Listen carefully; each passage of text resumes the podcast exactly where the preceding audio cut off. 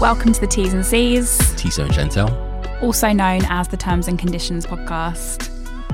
Executively produced by Georgia Fori Addo. Welcome to the U S A special of The Election Reflection. We decided to do a four-part series in the build-up to the presidential election. Tiso and I are not experts on presidential elections, so we're bringing on guests who are. Bringing experts in to cover everything from voter suppression, white supremacy, to the Electoral College.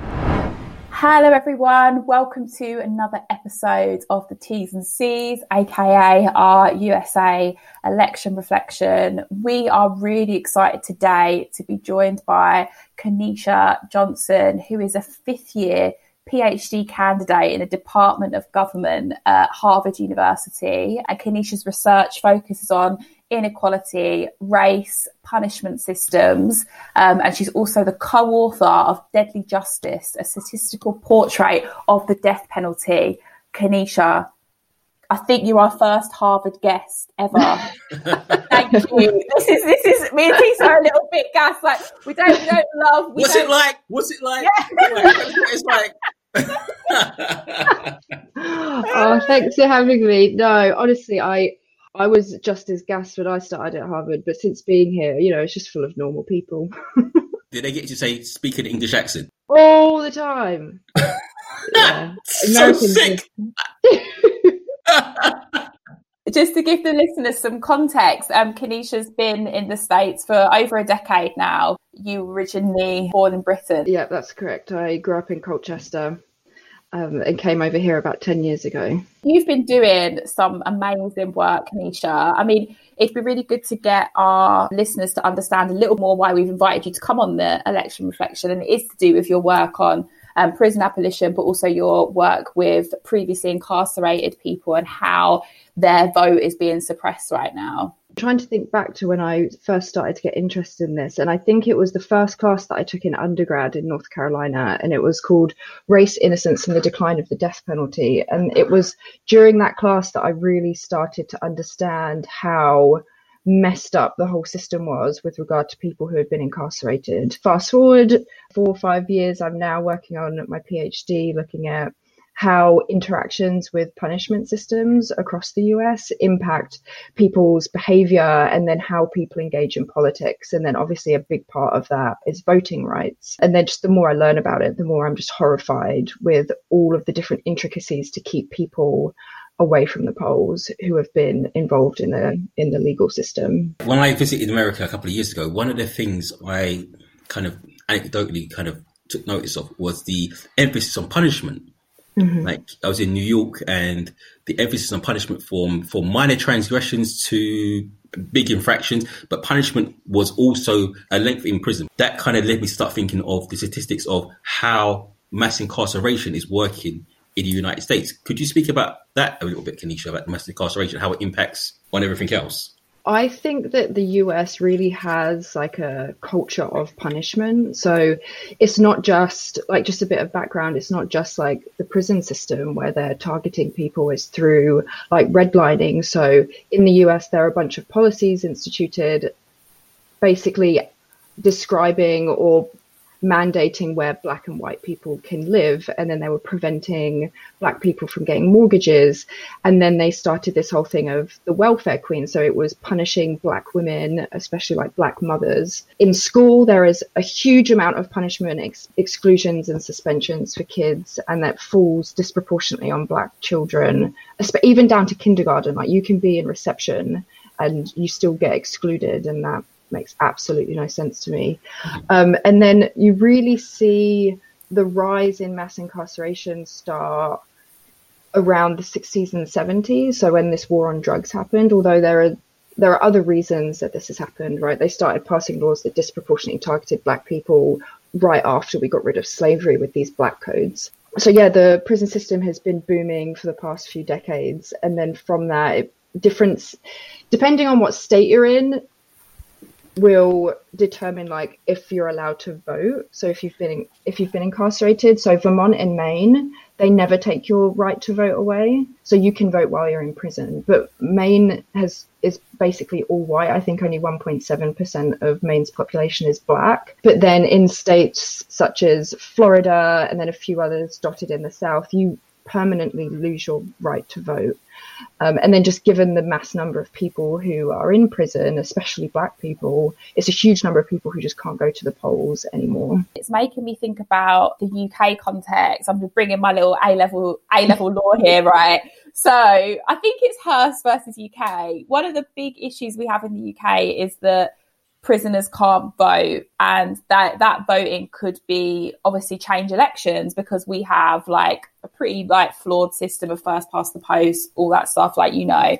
Um, and it's making me think about like what you just said about Maine, the fact that there's a there's a state where prisoners are actually able to vote. Like that is like that seems quite, in my eyes, just think of the U K context, quite revolutionary. But then on the flip side of it, you've got states where if you've ever been in prison, that means that you automatically lose your right to vote forever. Is prison the suspension of your normal societal rights, in the fact that you go there as a form of punishment? So the actual act of going to prison is the punishment.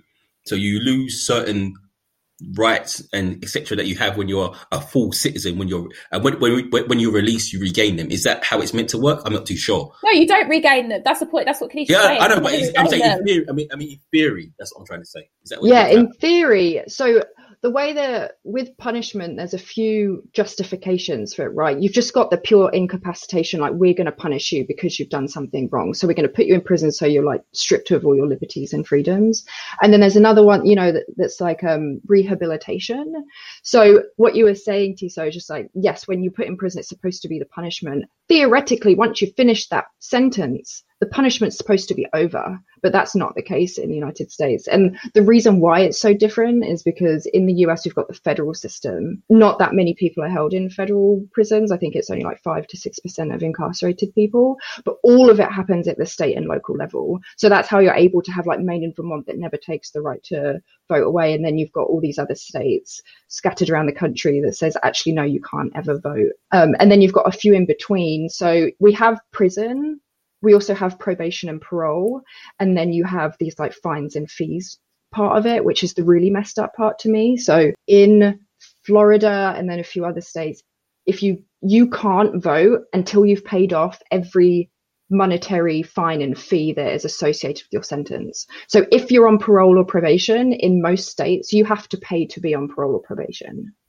Okay. So like in North Carolina, where I've done a lot of work, you have to pay, I think it's like thirty dollars or forty dollars to be on probation. If you've got a tag, then you have to pay for the tag. If you have to get a drug test, then you have to pay for the drug test.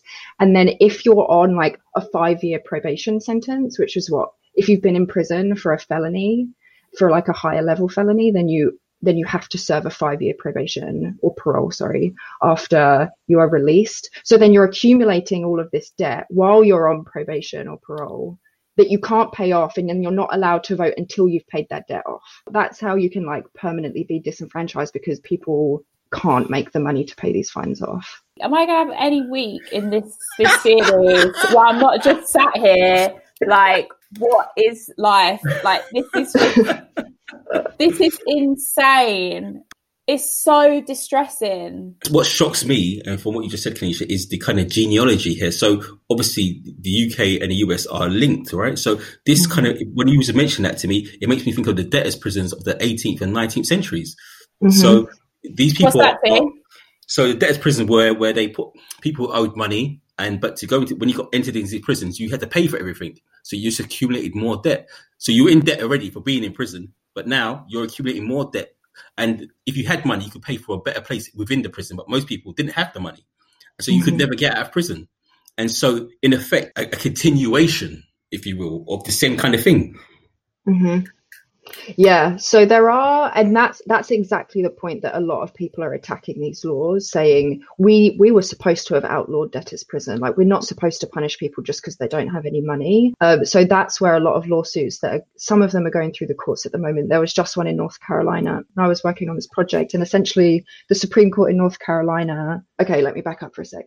The group that was working on this case was arguing that we should extend the right to vote to anyone who has been released from prison, because technically they've finished the main part of their sentence. They are now working in society, they're paying taxes, they're doing everything that they need to do, so they should be able to vote.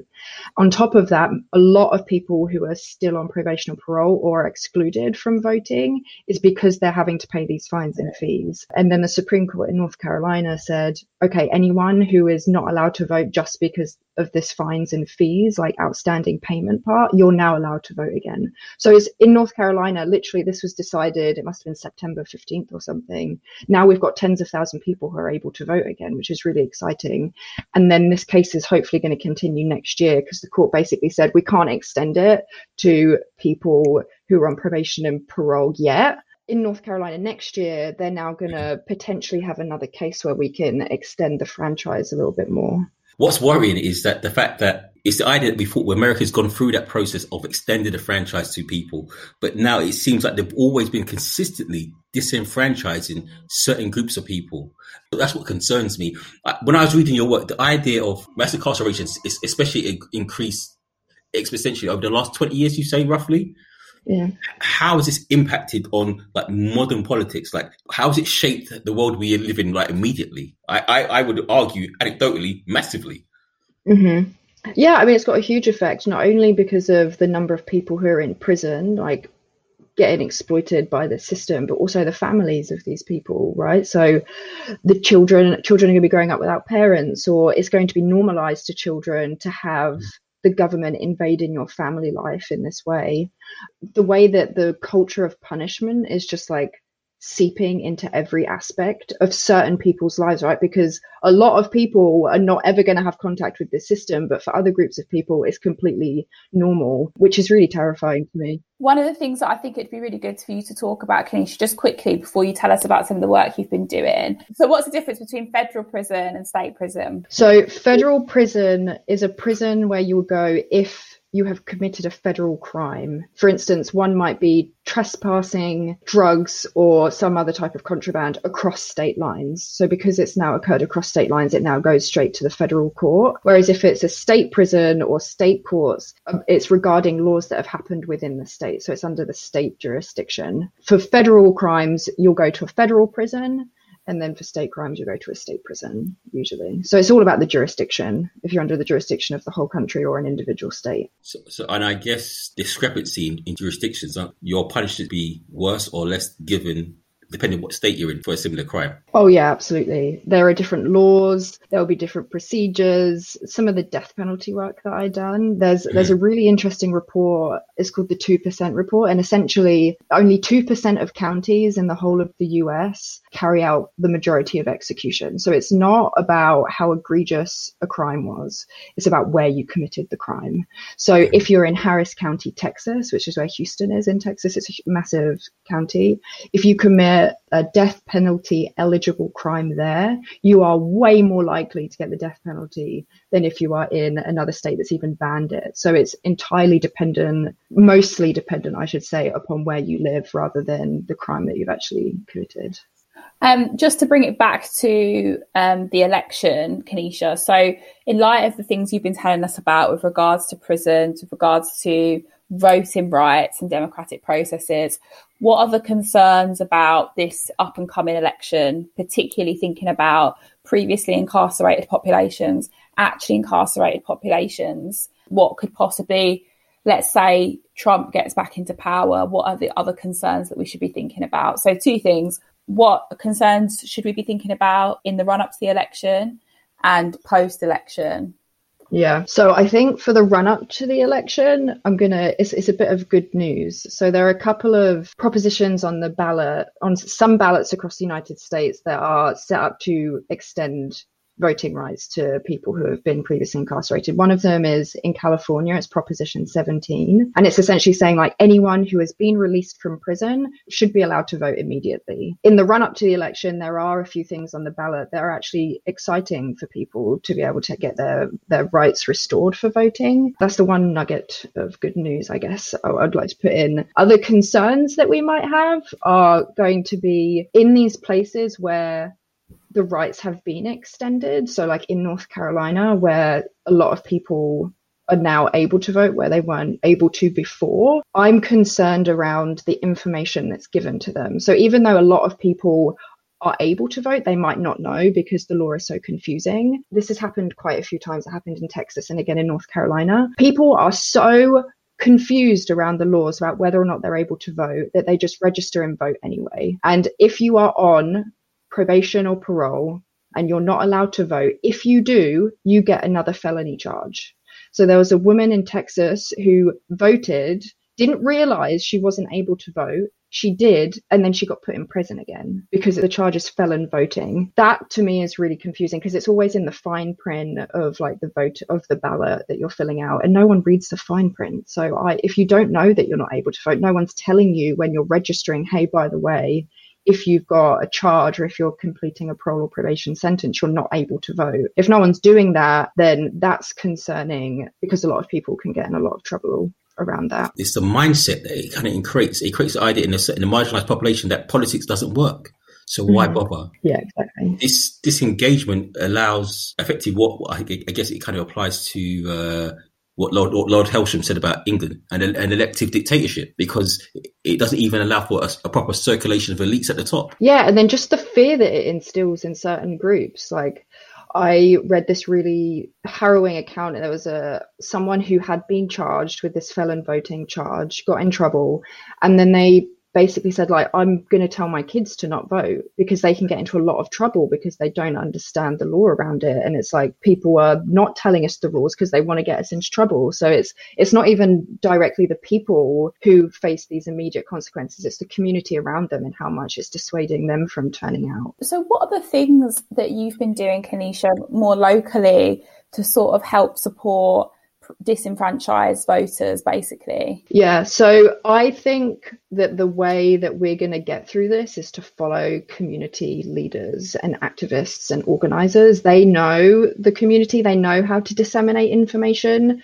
around voting, they know the different populations that we need to reach. So outside of my academic work, I've been trying really hard to support those people and take the lead from them rather than elected officials. Um, Has that been going well? It's well, I mean, it's it's such a, a lot of the time it just seems so overwhelming that it's like I have absolutely no idea where to start, but just doing little things each day. You know, you can sign up to help remind people if they need to register to vote, because there are different registration dates for registering to vote based off of different states. So making sure that people really understand, like, hey, you need to go to the office to register to vote, because in Massachusetts, for instance, if you've changed address, you cannot register to vote online. You have to go to the place or send a send a letter to be able to do it. So it's just like getting that kind of information out um, has been quite has been helpful. For, it's, I think most of the time it's just me doing it, trying to cope. I don't know if it's actually doing anything in the wider context. No, it definitely is. I mean, God, T, this this series is going to, it's a lot. When you started talking about this, the federal and state level, it kind of comes back to the formation of America, like the idea of states' rights versus the kind of overarching reach of the executive and people pushing back against this and, and wanting that right to do what they want. So in effect, like some of the kind of literature on prisons is about looking for cheap labor. So mm-hmm. states looking for cheap labor to keep profits up to, so it's all intertwined in the kind of foundation of this place, of of this country, and it's it's quite weird. Like it's weird. Yeah, no, it's really weird, and especially because like what you were saying about cheap labor, like that's still a thing as well. Like I I can't remember when I learned about this, but Victoria's Secret used to get their stuff made in prisons. I think it was on thirteenth. I saw that, the Netflix documentary. The U K's so different though. We're doing exactly the same over here. Yeah, exactly the same. I, So yeah. it's, the, it's the carceral logics of prisons. Like it, it makes business sense for capitalism to keep maintaining that, right? Yeah. Yeah. And I think you mentioned this earlier, Chantel, but like the ram, like the outcomes after the election is also going to be like the U S and the U K transport these models around the world. So the U S has, I think, eighty-five, upwards of eighty different policing academies around the world. So they're literally like just coming up with these models of policing and punishment and then exporting them after the election. But to be honest, if Donald Trump, if either Donald Trump or Joe Biden get into office, they're still going to be expanding the prison system and the carceral state, because Joe Biden has said that he wants to pump in more money to policing, not defund it. And same with Trump and the Republicans. They, they're going to be increasing police power. And it scares me because of not only the implications that that has in the U S, but also what that means for the rest of the world, right? Because if we're coming up with these new models of policing and then exporting it around the world, it means that it's not just confined here, it's going to be all around the world. Oh, Jesus. Keneisha, thank you so much for joining us. Thank you. Thank you. Yeah, of course. Thanks for having me. Thank you for educating us. Listeners, we'll be back again next Friday. That was a lot. Thank you for listening to the T's and C's with Tisa and Chantelle. You can now continue the conversation with us on Twitter and Instagram.